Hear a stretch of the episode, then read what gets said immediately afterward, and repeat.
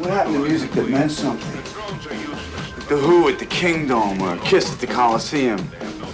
Where is the Misty Mountain Hop? Where is the is the smoke on the water? Where is the Iron Man of today?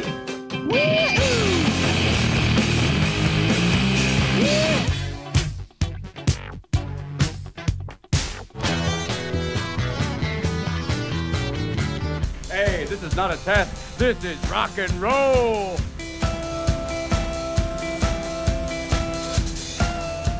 Welcome to Sound Opinions from Chicago Public Radio and American Public Media. I'm Jim DeRogatis, the pop music critic at the Chicago Sun-Times. And I'm Greg Kot. I write about rock and roll for the Chicago Tribune. Today on the world's only rock and roll talk show, how do you make a song you didn't write your own? What are the best cover songs of all time? We'll give our choices, we'll hear our listeners' picks, and we'll review three new cover albums Bryan Ferry's, Patti Smith's, and a tribute to Joni Mitchell.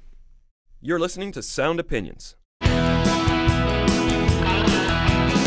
They sat together in the park as the evening sky grew dark. She looked at him and he felt a spark tingle to his bones. Just then he felt alone and wished that he'd gone straight. Watch out for a simple twist of fate.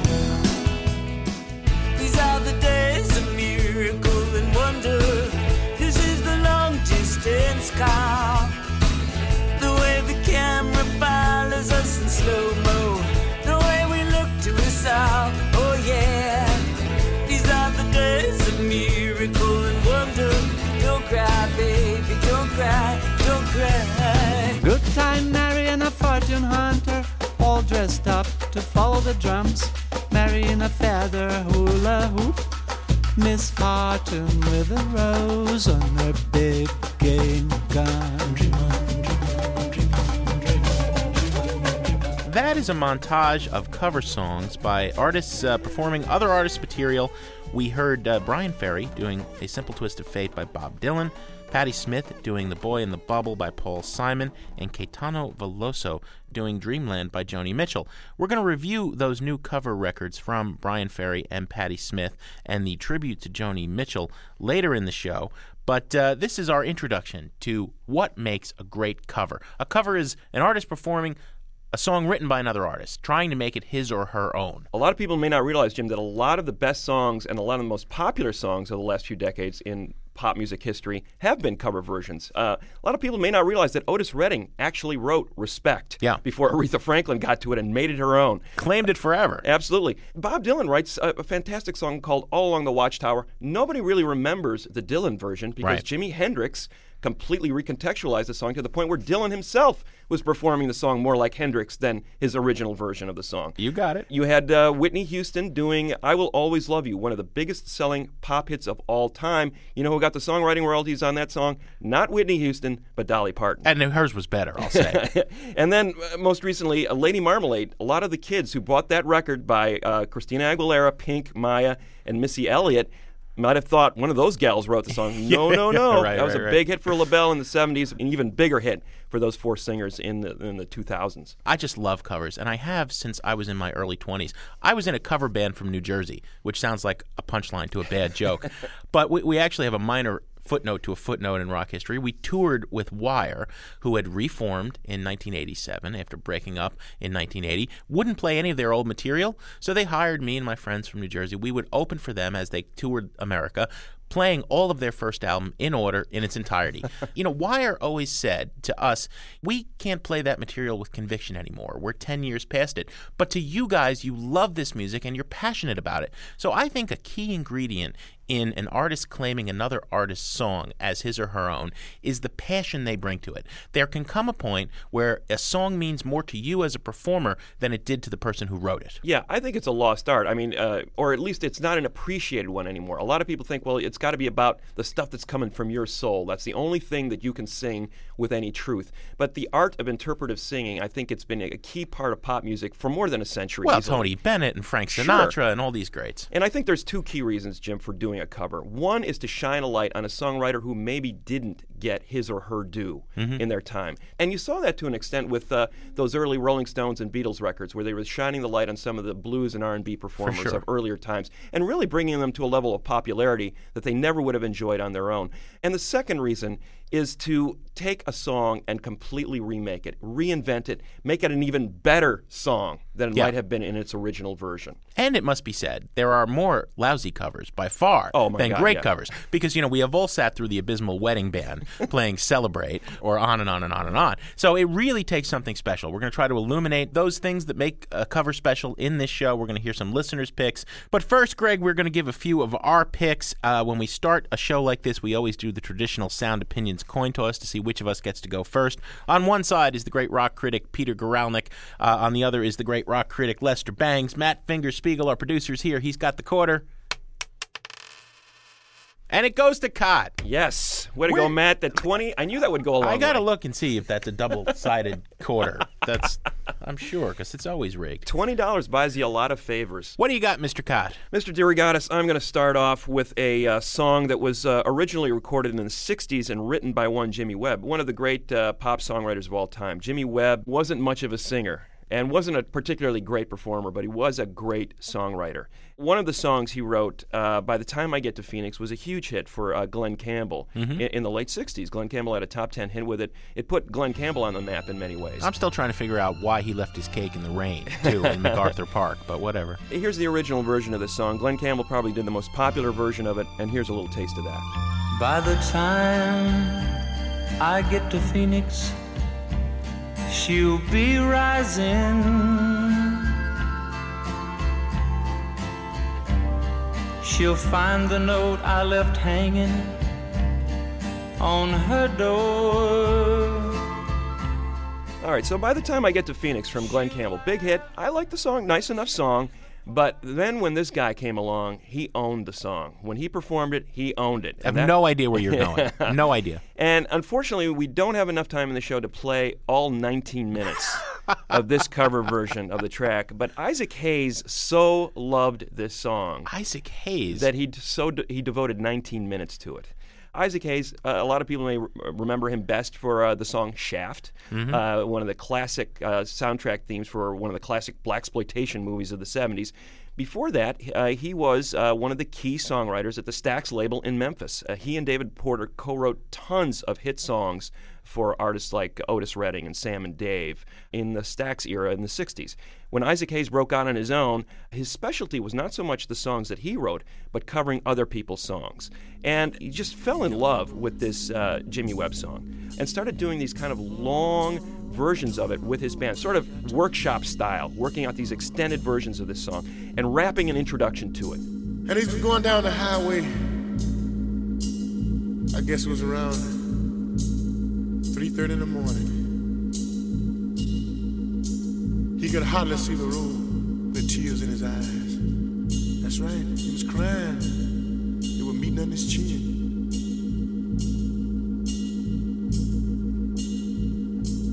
He could barely see the sign that read on the side of the road. The next town, 125 miles away. And these very words came into his mind. Said, By the time I get to Phoenix, she'll be rising. He gave the whole backstory of this guy. Why was he leaving this woman? Why was he? Ro- he left her a note and he Yeah. left her in the middle of the night. That's basically what the song's about. I would kill to hear what Glen Campbell had to say about Isaac Hayes' version. Well, I've talked to Jimmy Webb about it, and he was blown away by it because Isaac Hayes got inside the minds of the characters in the Wow. song, the main character in the song. And then he built it up and orchestrated it, and, and it turned into a cornerstone on an album which nobody at the time of its release really thought it was going to sell a whole lot. Uh, Hot Buttered Soul. That was the debut solo release from Isaac Hayes. It only had four songs on it. Obviously, when the songs are like 19 minutes long, you can only put so many songs on the side of an album. It turned out to be a huge hit and established Isaac Hayes as a great interpretive singer in his own right. This was the birth of the shaven-headed Black Moses of R&B. and uh, here he was, Isaac Hayes, Hot Buttered Soul, with this incredible reinterpretation of By the Time I Get to Phoenix on Sound Opinions. Oh, mama, mama, mama.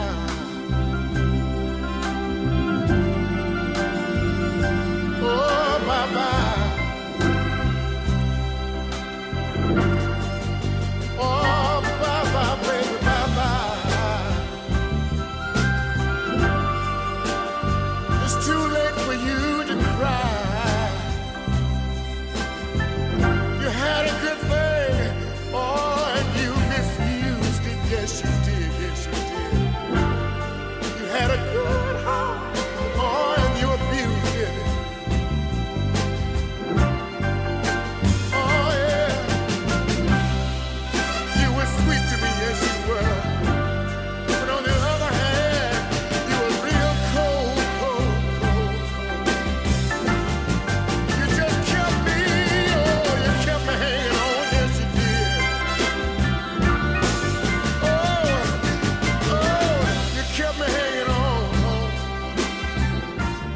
That's a little bit of the 19 minute version of By the Time I Get to Phoenix by Isaac Hayes. Uh, he just takes that uh, Jimmy Webb song, originally done by Glen Campbell, and, and makes it his own. Uh, Jim, uh, what's your choice for uh, one of the best covers of all time? Well, it'd be hard to top that just out of sheer left fieldness, uh, Greg. But I'm going to go with a classic, the greatest covers of all time, in my opinion. Take a song, add something really unique, bring a particular passion to it, and, and the artist claims it now as their song. Dylan's going to come up a lot throughout this conversation, and with good reason, because Dylan's written so many great songs. But I'm talking about Mr. Tambourine Man by the Byrds. A couple of things about this cover. I don't think the Byrds knew what the song was about because when Dylan was singing the song, I think he was goofing or, or being typically sarcastic and sneering about a glitzy performer or, would be messiah type uh, trying to attract the masses. Listen to the snarl and the sneer and the sarcasm in Dylan's version. Hey, Mr. Tambourine Man, play a song for me. I'm not sleepy, and there is no place I'm going to. Hey, Mr. Tambourine Man, play a song for me. In the jingle jangle morning, I'll come following you. All right, so Dylan is is is, is uh, sneering, as I said, but I think the Byrds uh, pay no attention to that. you know, they they bring those gorgeous three part harmonies. And the words aren't really key to them. What this song is all about is the sound. And I think even Dylan would have to grant that the simple acoustic and vocal pairing with which he approached the song uh, is topped by this timeless uh, creation that the Byrds. I mean, here is the birth of power pop. Here is the birth of folk rock. Here is the birth of that jangly 80s guitar rock sound that, you know, REM would take to heights. What an amazing sound. That 12 string Rickenbacker that Roger McGuinn is playing, those three part harmonies of Crosby, McGuinn, and Clark, you know, the simple rhythm, it's got this drive, this power, this sound. Uh, It's timeless. It's absolutely pure and perfect. It's as good as rock and roll gets.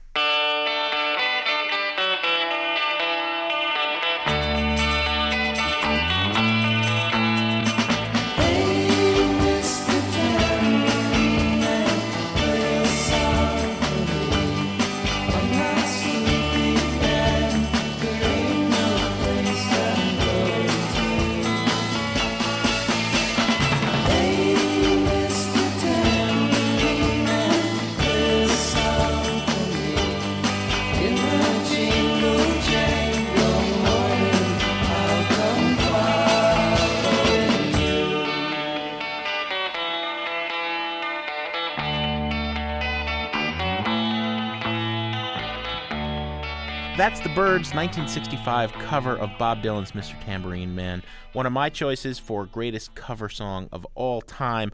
Greg, as you know, though, we believe that everybody is a critic here on Sound Opinions, so we wanted to get some listener feedback, some choices from the listeners about greatest covers.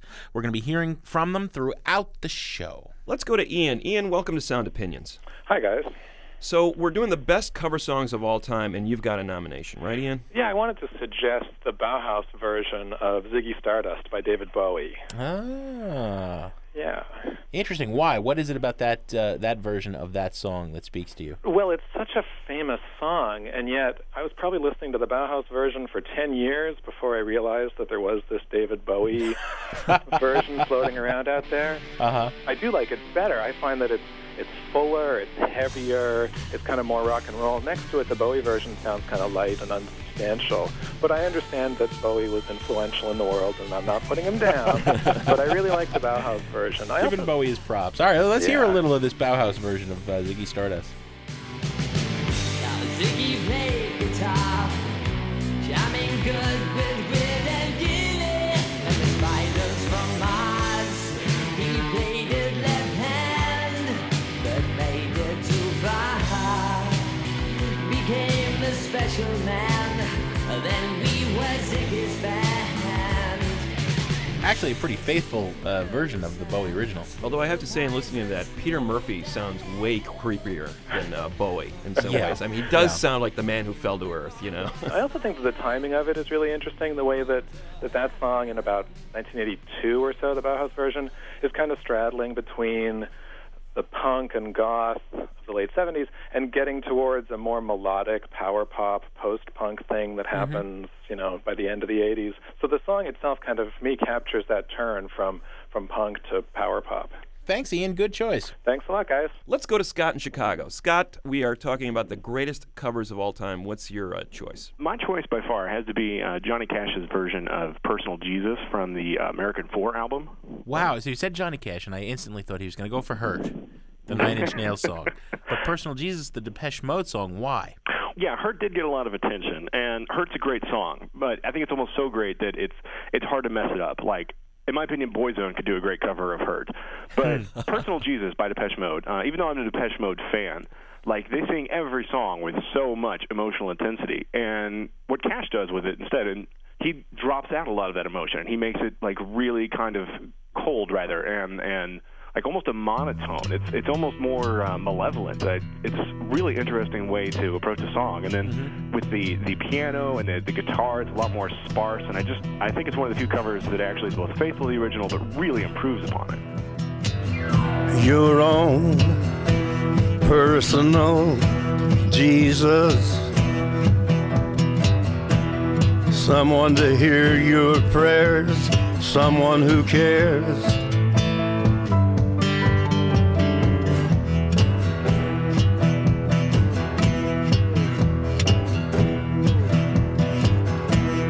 Feeling unknown and you're all alone, flesh and bone by the telephone. Lift up the receiver, I'll make you a believer. It reminds me again of how ill Cash was in those last few recordings that he was doing, and yet there's still a real dignity there. And and the song obviously was speaking to him in a way Yeah. that maybe it didn't speak to David Gahan of uh, Depeche Mode when he sang it. You know. Oh, I think anybody covering Depeche Mode is an improvement over Depeche Mode playing Depeche Mode. Thanks for a good suggestion. Absolutely. Reach out and touch faith. If you have any comments about anything discussed on this show, give us a call at 1 888 859 1800 or send us an email at interact at soundopinions.org. Greg, uh, we got a lot of email from listeners who chose Alleluia. Leonard Cohen wrote the original song. Most of them were referring to the Jeff Buckley cover of Alleluia. Both you and I agree, I think, that John Cale did the better cover of Alleluia. Hallelujah, hallelujah, hallelujah, hallelujah.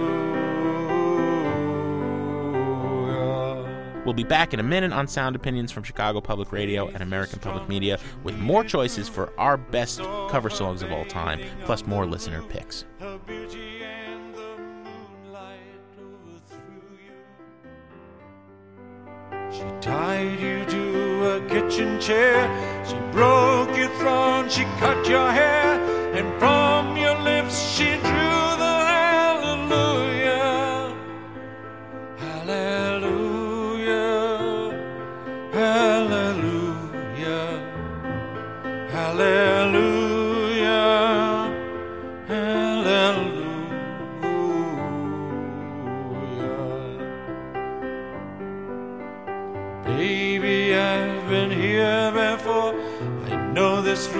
I've walked this floor. I used to live alone before I knew you.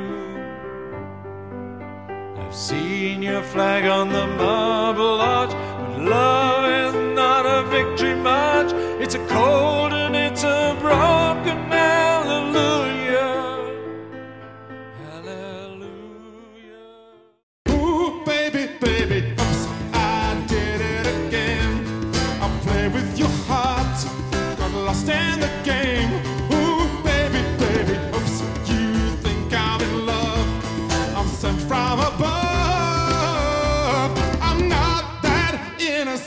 Welcome back to Sound Opinions from Chicago Public Radio and American Public Media.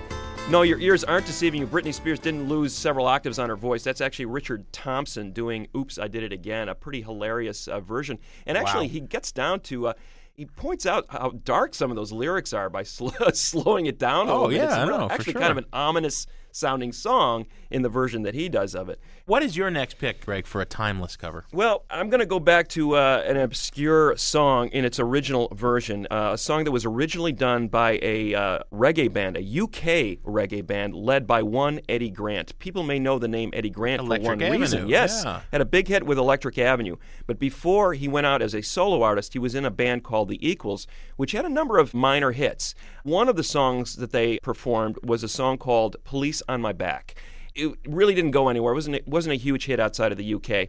But the members of The Clash, huge reggae fans, heard this song, loved it, and made it absolutely their own. Let's hear a little bit of uh, the original version by The Equals, uh, Eddie Grant's version. Let's hear that first.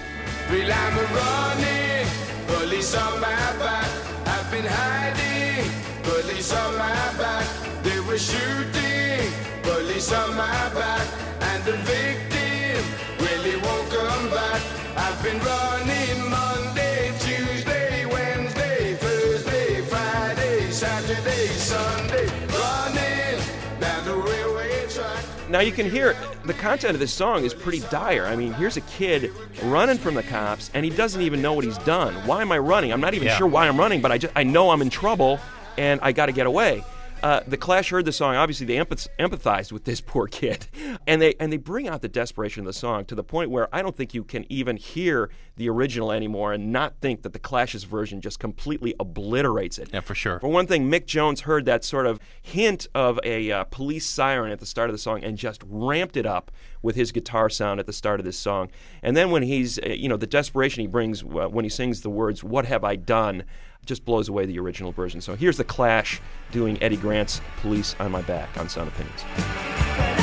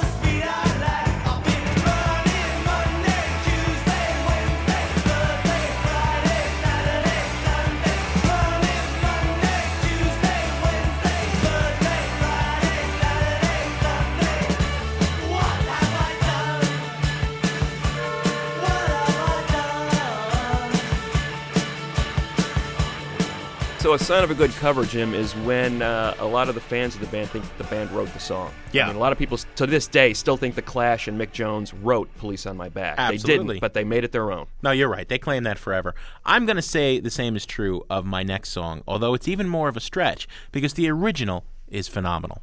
Eight Miles High was written by Roger McGuinn of the Byrds. They were my first pick covering Dylan.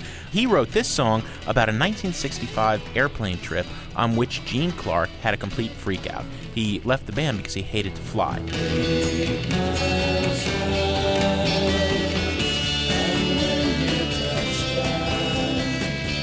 You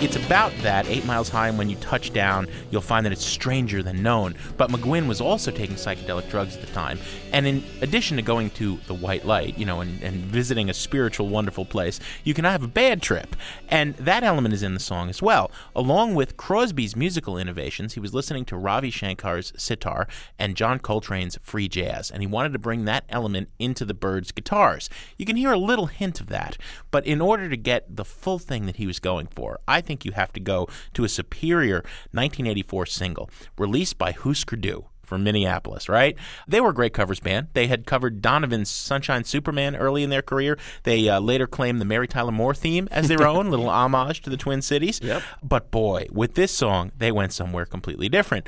The rhythm is furious. That ominous throbbing bass line is upped in its intensity. The guitars really capture the wildest free jazz elements that Crosby was hinting at. And Bob Mould's vocal performance, it must be said, is one of the greatest in rock history. He begins by singing, screaming, shouting the song fairly straightly, but in the middle, the intensity of this emotional experience, whether it's a plane that's going down or a trip that's taking him to a very bad place or just the sheer fury and anger of the Thatcher Reagan era in the mid 80s, he explodes. He, he gets into a sort of wordless frenzy, hysteric. He's sputtering, he's spitting, he's he's just he loses it. And it's a great, great performance that I think brings this song completely somewhere new, and it makes it Hüsker Dü's. Even if you've never heard this, this is the definitive Eight Miles High.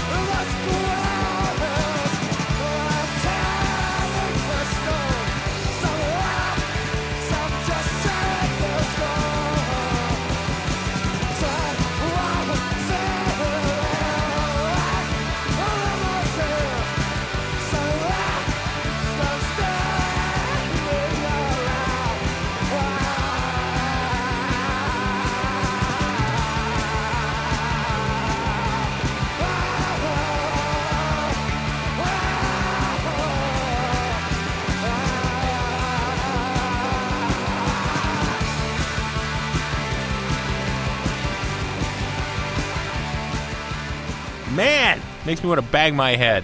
Hüsker Dü's Eight Miles High. Excellent stuff. Uh, let's go to some callers now, Jim. See what their choices are for the best cover songs of all time. Let's talk to Jim in Round Lake, Illinois. Uh, Jim, you got a cover pick for us? Sure do. I, you know, I saw the uh, thread on the wonderful uh, Sound Opinions message board. First thought in my head was Slayer's cover of In-A-Gadda-Da-Vida.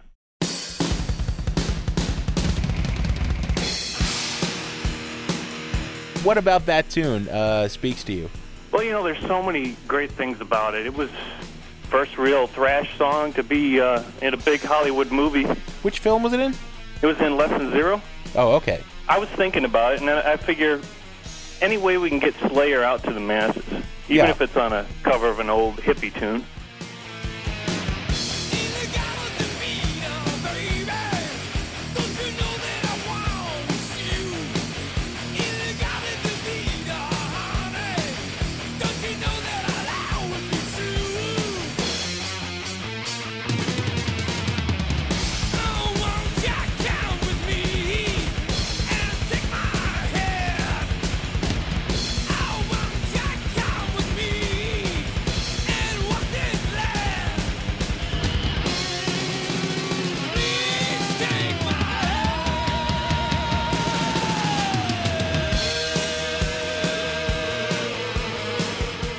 Without the uh, the drum solo too. So they, they they cut down the Iron Butterfly version by about 15 minutes, I think.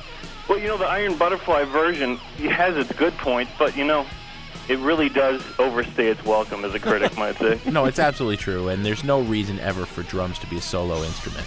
You know, not when Slayer delivers the way they do in this song and in general on every song. You can't beat it, and it's over in you know three minutes and I don't know twenty seconds, something like that. Absolutely. Stick your head in the blender. That's it, man. That's all you need. Thanks for uh, giving us a good excuse to indulge ourselves, Jim. My pleasure, gentlemen. Let's talk to Christine in California. Christine, where are you calling from?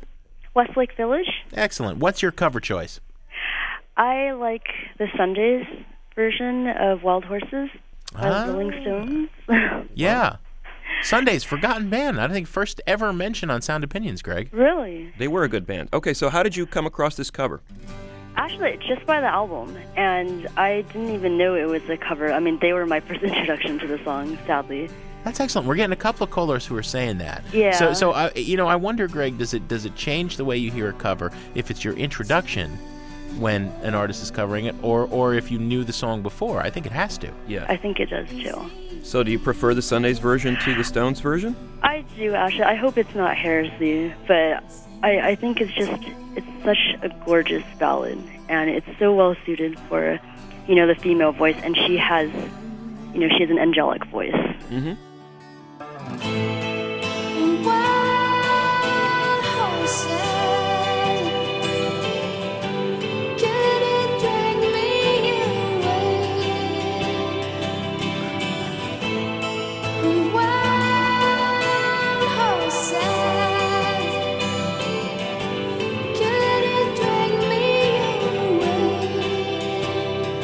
When Harriet Wheeler is singing, there's a sincerity there with Jagger. You know, when, Yeah. when he's singing "Wild Horses Couldn't Drag Me Away," nothing he sings can you ever fully believe. You're still suspecting. It's a yeah. Well, right. he's affecting that southern drawl, and you know he's pretending he's a southern guy singing to a girl he can't live without. And you go, Right. well, there's two things untrue about that right away, you know. Whereas with Harriet Wheeler, you could say, you know, she probably had her heart crushed at one point, Yeah. you know, and Yeah. is singing this very poignant song about it. Thank you for uh, bringing that up, Christine. I completely forgot that they had covered that song. That's a pretty cool version of it. Yeah, everyone should remember that song. I got a letter from the government the other day. I opened and read it. It said they were suckers. They wanted me for their army or whatever. Picture me giving a damn. I said never. Here is a land that never gave a damn about a brother like me and myself because they never did. I wasn't with it, but just that very minute it occurred to me. The suckers had authority. what do you got, Mr. Kot?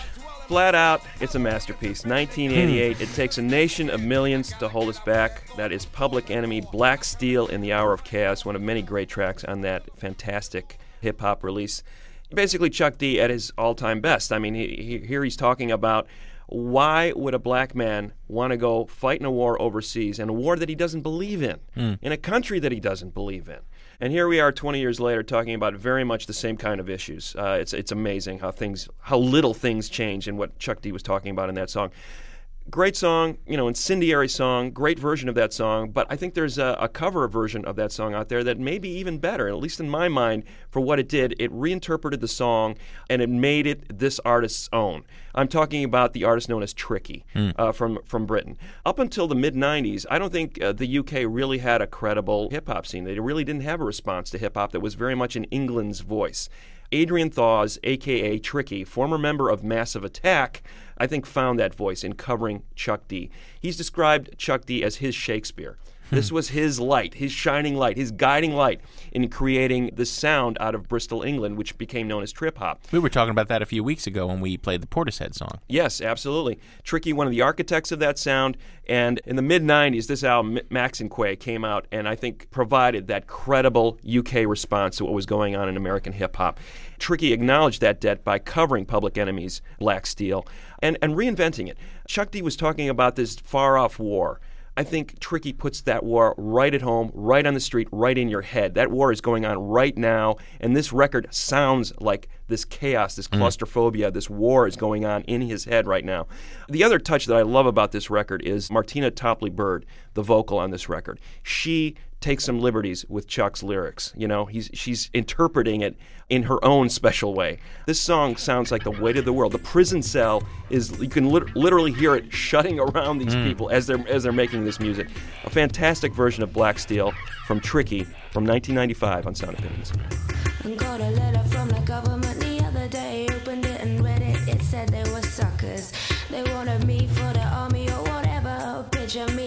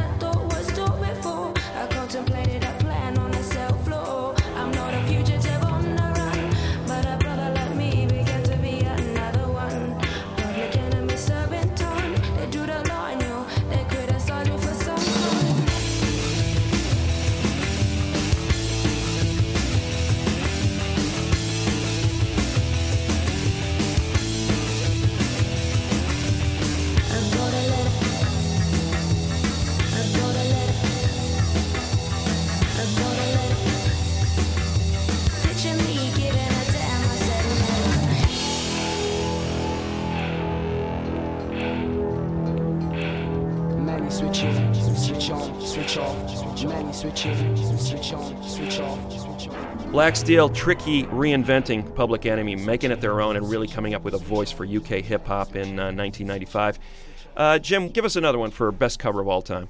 Well, this is the best cover of all time, Greg. If I had to choose an ultimate, the best way for me to end the show in terms of this, we're going to talk about the Patti Smith and Bryan Ferry cover albums and the Joni Mitchell tribute album uh, in a little bit. But this is this is the one. I mean, this is the one. You know, I said of the Ramones a while back that if you don't like the Ramones, you don't like rock and roll. Okay, if you don't like this song, this two and a half minute song, you don't like rock and roll because everything, if we had to shoot into space for a future generation, centuries, millennia from now, to define what rock and roll is, it would be this song, okay?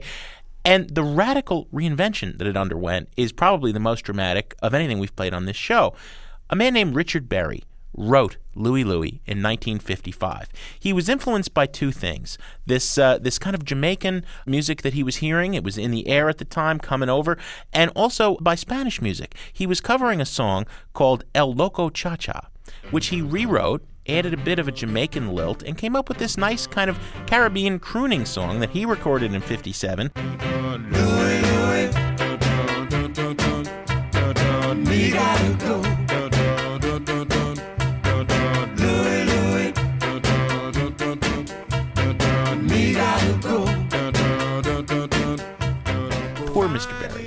He uh, later had some hard times money wise. In 59, he sold the rights for this for $750. Oh it is now, it has to be the most covered song of all time, right? There's not a band in the universe that hasn't played Louie Louie at some point. If you only know one song on guitar, you know this song. So, from this Caribbean calypso thing, it is reinvented as a rock and roll song in the very early 60s. A lot of bands were doing this at the same time, taking this song and adding a rock and roll beat, completely changing it. The one that became most famous, uh, not necessarily even the first, was the Kingsmen from the Pacific Northwest. Their version is just an absolute classic because the snarl, the sneer, this is the birth of punk rock. These guys, they're a mess. They recorded this song in one hour for $52. Okay, and you you hear uh, famously Jack Ely, the singer, at the beginning of the uh, the second verse, he comes in too early, and the drummer covers with a fill. They leave the mistake. It doesn't matter. He slurs his words. I think they're drunk, is what you're saying. Jim. They may have been drunk. They may not have been drunk. The FBI famously opened an investigation because this made it to the top of the pop charts, and there was a rumor in America, like the Mikey and the Pop Rocks rumor, one of those famous rumors, right? That these guys were actually singing very dirty words. they weren't. They were just slurring because they didn't really have the lyrics right, and or they were drunk. But the FBI actually investigated this. There's a great book about this by rock critic Dave Marsh, an entire book about this one song, and it's a wonderful story, well worth reading. But to my ears, of all the rock and roll covers, including Iggy Pop's later, where he actually put in all the dirty lyrics people thought they heard but weren't really there, he fulfilled the FBI's dreams. This is the this is the one though, you know what I mean? Animal House claimed it as its own. It, it- that's okay. These original two and a half minutes, whatever became the Kingsmen, who knows? They went on to work at Jiffy Lube. Doesn't matter. They made the greatest rock and roll song of all time. For these two and a half minutes, they are the gods of the universe, and certainly the masters of the cover as we know it.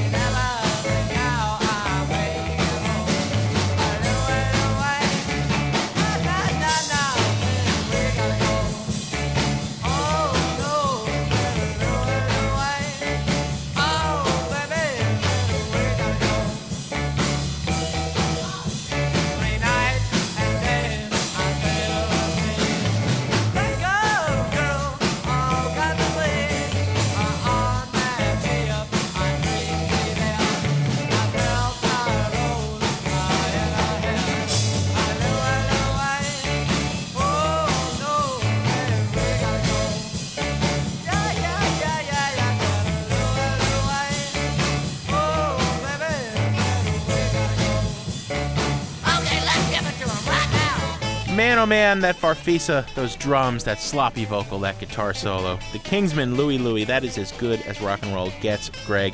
If you disagree, if you agree, if you've got other choices for covers we overlooked, you can always uh, talk to us at the Sound Opinions message board. Soundopinions.org is the address. Coming up next, Jim, on Sound Opinions from Chicago Public Radio and American Public Media, we're going to rate the records that gave us the idea for this feature in the first place. Uh, the new ones from Bryan Ferry and Patti Smith, as well as the tribute album featuring the songs of Joni Mitchell.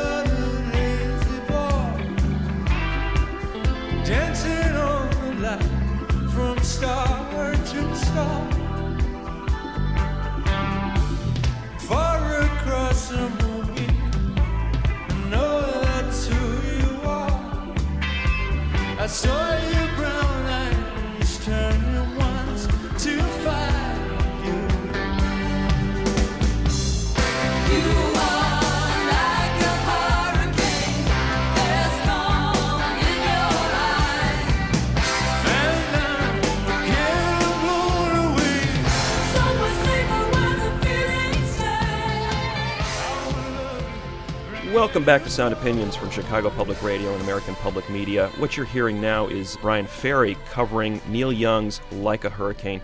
Bryan Ferry has made a virtual career out of covering the music of other artists, um, and that is just one example. We're going to look at the new covers album by Bryan Ferry, as well as a covers album from Patti Smith and a tribute album to the songs of Joni Mitchell here in this segment. Let's look at Ferry first. In a way, Jim, he is a terrific example of what we've been talking about in this show. He is one of those artists who values what other people have written and reinterpreting those songs. In a lot of ways, he's a throwback to the pre rock and roll era when artists did this all the time. Great singers interpreted great songs written by other people. There- there's think- a little Tony Bennett, a little Mhm. Frank Sinatra, a little Mel Torme. a little bit of the Bryan cabaret Ferry. Yeah. crooner. He's al- and he's always you know owned up to that. He loves that. He brought that element into Roxy Music. In a way, Roxy Music was the ultimate in let's boy, that's a great looking suit over there. Let me try that on and see how that feels. Yeah. And he does the same thing with a song. He'll do everything from Billie Holiday to Bob Dylan. In fact, Bob Dylan was one of the artists he covered on his first solo album, which was composed entirely of cover songs in 1973. He released another album in that same year, 1973, which again was completely cover versions. In fact, he's released four albums entirely composed of cover versions uh, Yeah. throughout his career. And now, Dylanesque, his latest covers album is his fifth. Dylanesque, as it says, it's Bryan Ferry doing Bob Dylan. 11 Bob Dylan songs. Let's play a track. Baby, Let Me Follow You Down, as reinterpreted by Brian Ferry on Sound Opinions. Baby, let me follow you down. Baby, let me follow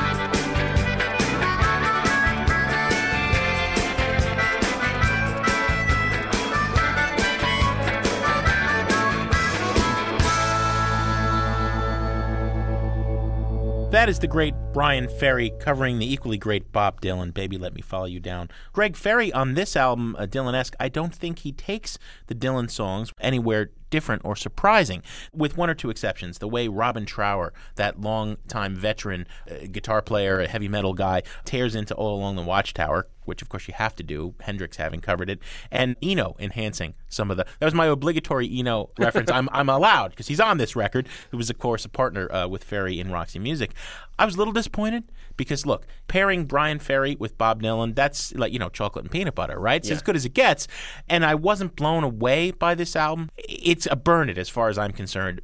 But, but you have to burn it if you care about this guy at all, at least hear some of the tracks. Well, he's a great interpretive singer, as I said earlier. I mean, I loved his uh, 1993 covers album Taxi when he did songs Yeah. like Amazing Grace and All Tomorrow's Parties. He really made them his own. On this one, I think he sees Dylan as a pop songwriter. I don't think Dylan ever envisioned himself as a pop songwriter, but what Ferry is reveling in is those melodies, and he's sort of juicing it up with the tambourines and the backing vocals, just like Tom Thumb's Blues is a Yeah. dirge in Dylan's hands. Here, he, he turns it into a pop song. But otherwise, you're right. Straight up versions of these songs. He's really not radically straying from the original arrangement. So it's a nice Ferry record, but it's sort of a holding piece. We're sort of waiting for the next thing from this guy. And I think while he was, you know, in a little bit of his downtime, he recorded a bunch of Dylan songs Yeah. in one week in the studio. And this is the product of it. It's a burn it record. All right, so that's a burn it from both of us on the Sound Opinions rating scale of buy it, burn it, trash it. The next one we want to get to is the cover album 12 by Patti Smith.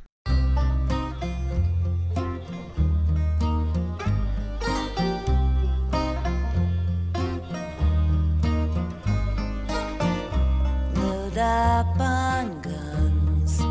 Bring your friends. It's fun to lose and to pretend she's overboard. Myself assured. I know, I know. A dirty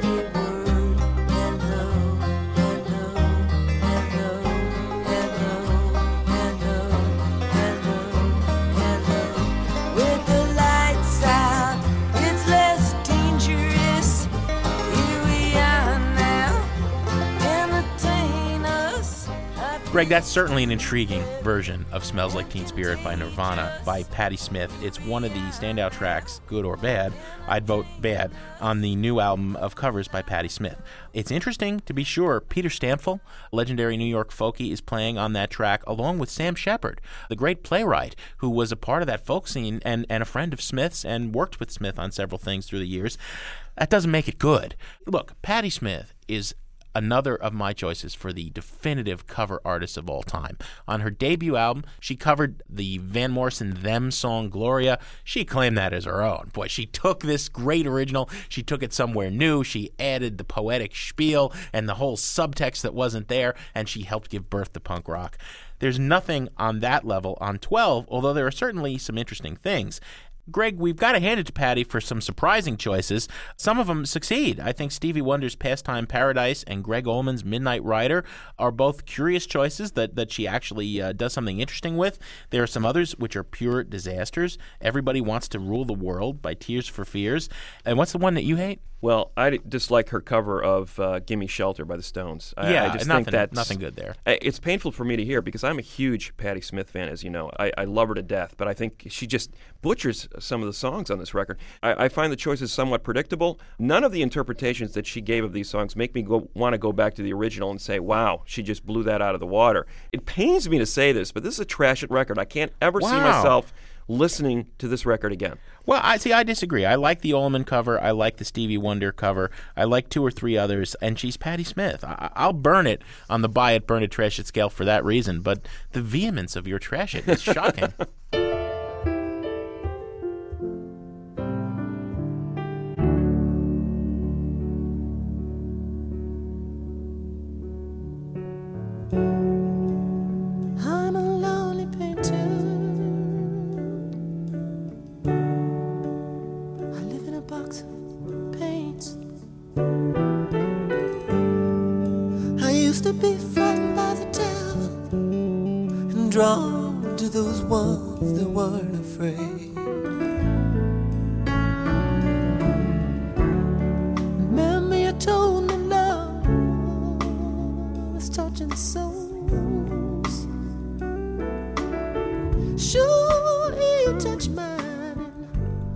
Prince covering Joni Mitchell's A Case of You. It comes from a new tribute album to Joni Mitchell uh, called A Tribute to Joni Mitchell, basically. Artists such as uh, Sufjan Stevens, Bjork, Sarah McLachlan, James Taylor, k.d. lang, Amy Lou Harris, Caetano Veloso all interpret Joni Mitchell's songs. Joni Mitchell, one of the great songwriters to emerge from that LA scene of the 60s, and also a very difficult artist to cover. Mm. She hasn't come up with any new original studio material in about a decade, and I think this is the, her record company's way of sort of putting her music out there and saying, look at this amazing artist. But I have to say, what's going on in this record is somewhat disappointing, and I think the reason it's disappointing is that she's so difficult to cover. She's got quirky phrasing, she uses a lot of jazzy time signatures. Her voice is a brilliant multi octave range, but she wavers between major and minor keys. Her songs are difficult to sing. And a lot of these artists just aren't, frankly, they're not up to it. they're not good enough to cover Joni Mitchell songs, frankly. Or at least they don't have a way in to covering Joni Mitchell songs. I'm not hearing anything on here that's really illuminating the greatness of Joni Mitchell, with a few exceptions. I agree, Greg. Part of the problem here is that Nonesuch Records put out this tribute, and Nonesuch is uh, going to a lot of the people that are on its label. The choices are predictable. I wish there were more choices that are surprising, like Prince, like Caetano Veloso, like Bjork. Because I, you know, I've interviewed burly, 350 pound, tattooed, hairy heavy metal guys and snotty 15 year old punk rock kids. And both of them are like, a tear comes in their eye and says, Yeah, my mom played Joni Mitchell for me. you know, I- the weirdest people love Joni Mitchell and they hear a depth in her music. I would have liked to have heard some unusual choices trying to shine a spotlight on, on the things that make Mitchell's music magical. Instead, we have, you know, like a made for the coffee house kind of predictable, for the most part, compilation. Still, on a buy it, burn it, trash it scale, because I like that Prince song, I like the Bjork song, I like the Caetano song, I think it's a burn it. Yeah, there are a few nice versions on here. Caetano, I think, steals the record with his version of Dreamland. Prince loved that as well. And Emmylou Harris does a nice job with the Magdalene Laundries. But otherwise, I think the versions are, are kind of disappointing. So I'm going to have to give it a burn it as well. Man, it is fun talking about covers, Mr. Kot. We could do this all year. What do we have coming up next week? Jim, you're going to love next week's show because uh, the, the band we have on next week is going to cover an artist that you love dearly. Uh, Oh, don't give it away. I'm not. But the artist we're going to have on next week, the Decemberists, we're going to have them in for a live performance and an interview, and it's going to be great. As always, Sound Opinions was produced by Todd Bachman, Matt Spiegel, Jason Saldanha, and Robin Linn. And our executive producer and fearless leader is Torey Southside Malatia, who was rumored to have been uh, one of the Kingsmen playing accordion. I don't think they let him in the studio, though. The sloppy drunk guy was Torey Malatia. Are you kidding me?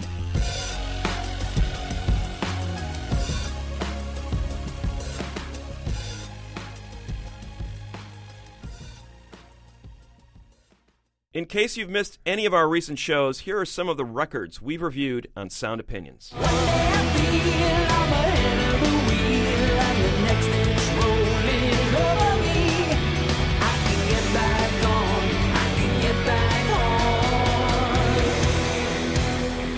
That is the one and only Rush. From the 18th album of their long and storied career, Snakes and Arrows, Neil Peart, the uh, lyricist, philosopher, drummer, just to watch him play is like watching what it must have been like when God created the Grand Canyon Oh or my something. God. I mean, the guy's a force of nature. Give me a break.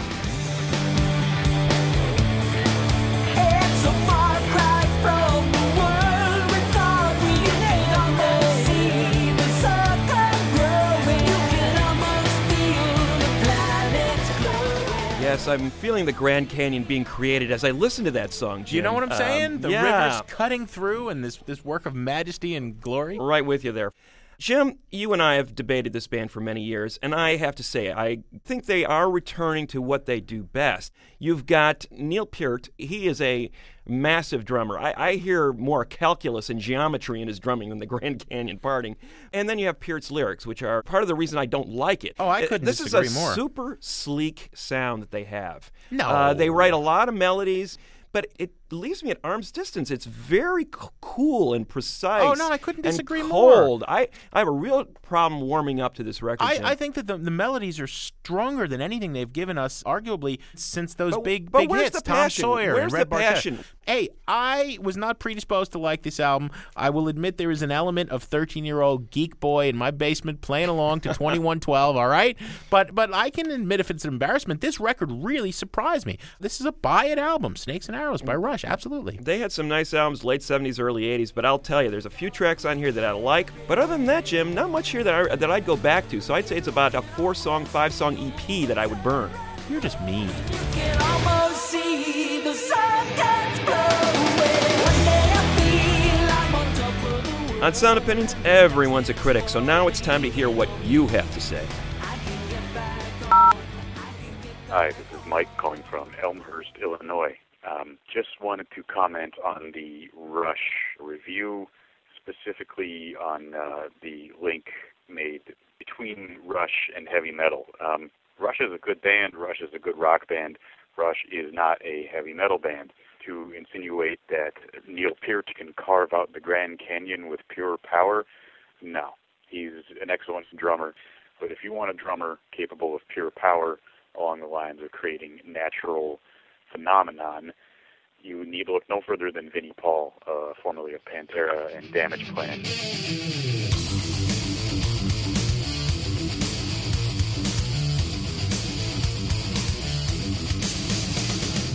What can I say? The man is a machine, and uh, it doesn't get any more powerful than that. In summation, Vinnie Paul, power. Neil Peart, not so much. Rush, great band, not heavy metal. Absolutely not. Thanks a lot. Bye.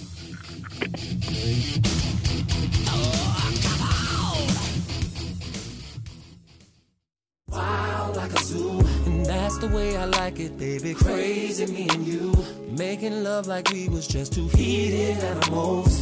Baby, come and lay with me in my jungle. Hi, I'm Anita from upstate New York, and I have to agree with Jim that R. Kelly is an abomination as a role model for the young people who listen to his music. However, I, I do agree with Greg that if we if we hold every artist to stringent moral criteria, there would be a lot of great music missing from our shelves. You know, you mentioned James Brown and Jerry Lee Lewis, and I don't think you can really compare I Believe I Can Fly to I Feel Good by James Brown, but I think that critics have to let the people decide for themselves whether or not they want to buy music made by an accused criminal.